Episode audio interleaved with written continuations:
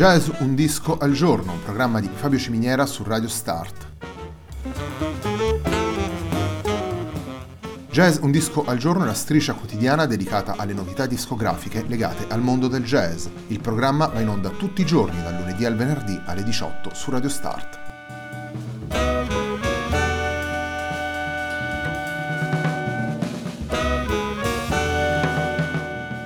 Per ascoltare Jazz un disco al giorno e tutti i programmi di Radio Start ci sono diverse opzioni. Si può andare sul sito radiostart.it, si può utilizzare il player disponibile sulla pagina Facebook di Radio Start, oppure si può utilizzare l'app gratuita TuneIn che gira sia sui dispositivi Android che Apple.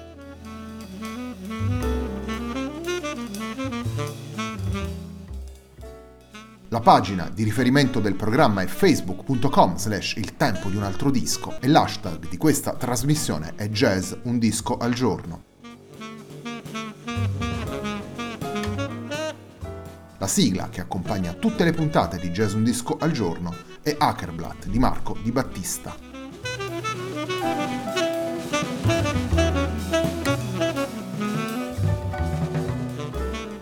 La settimana numero 82 di Jazz Un Disco al Giorno prosegue con The Hope I Hold, il nuovo lavoro di Ryan Keberle and Catharsis. Il trombonista ha pubblicato questo suo nuovo lavoro nel 2019 per Greenleaf Music. Cominciamo subito con un vero e proprio manifesto per quello che è il percorso del disco. Cominciamo con Despite the Dream.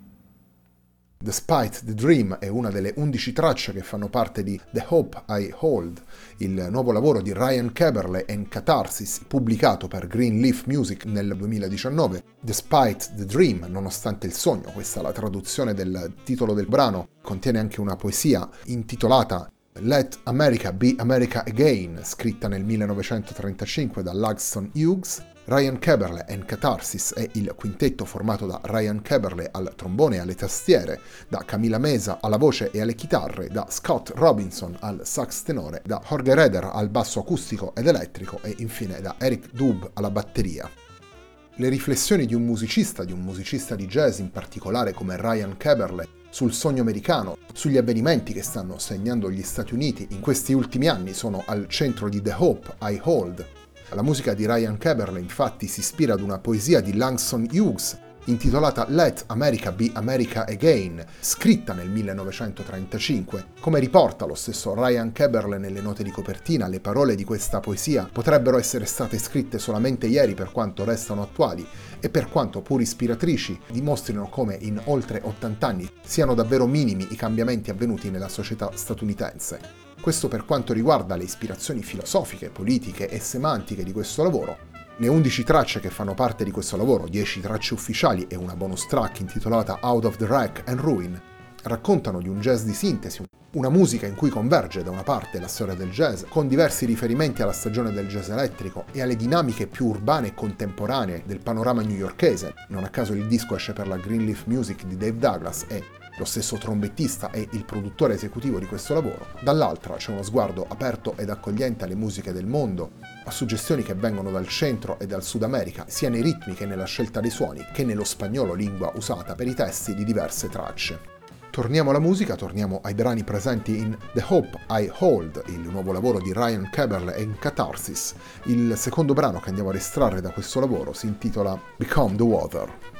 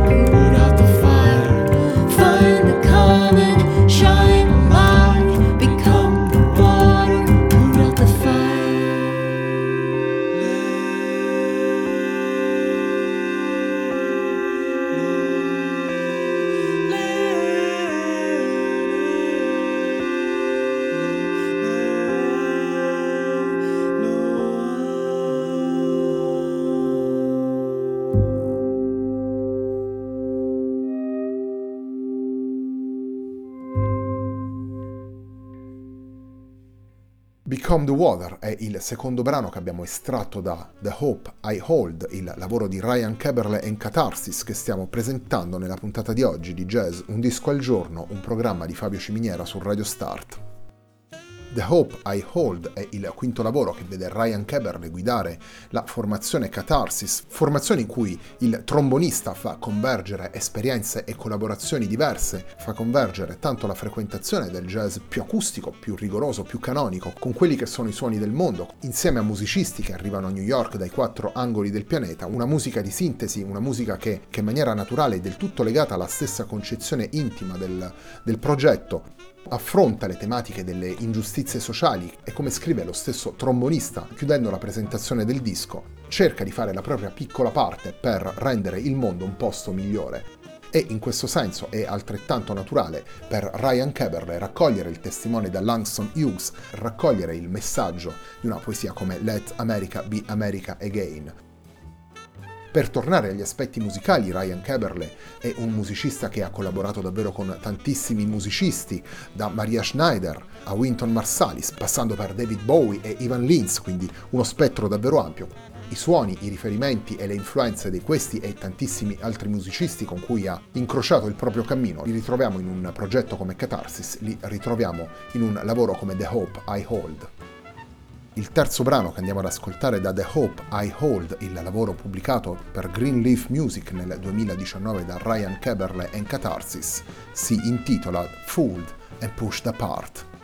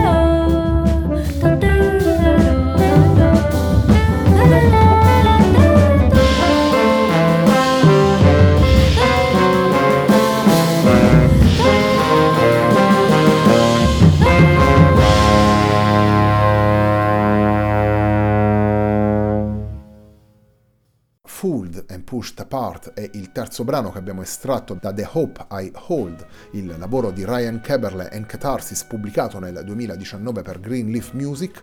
Insieme al trombonista, leader di questa formazione, abbiamo anche Camila Mesa alla voce e alla chitarra, Scott Robinson al sax tenore, Jorge Ryder al contrabbasso e al basso elettrico e Eric Dub alla batteria. La puntata di oggi di Jazz Un Disco al Giorno, un programma di Fabio Ciminiera su Radio Start, termina qui. A me non resta che ringraziarvi per l'ascolto e darvi appuntamento a domani.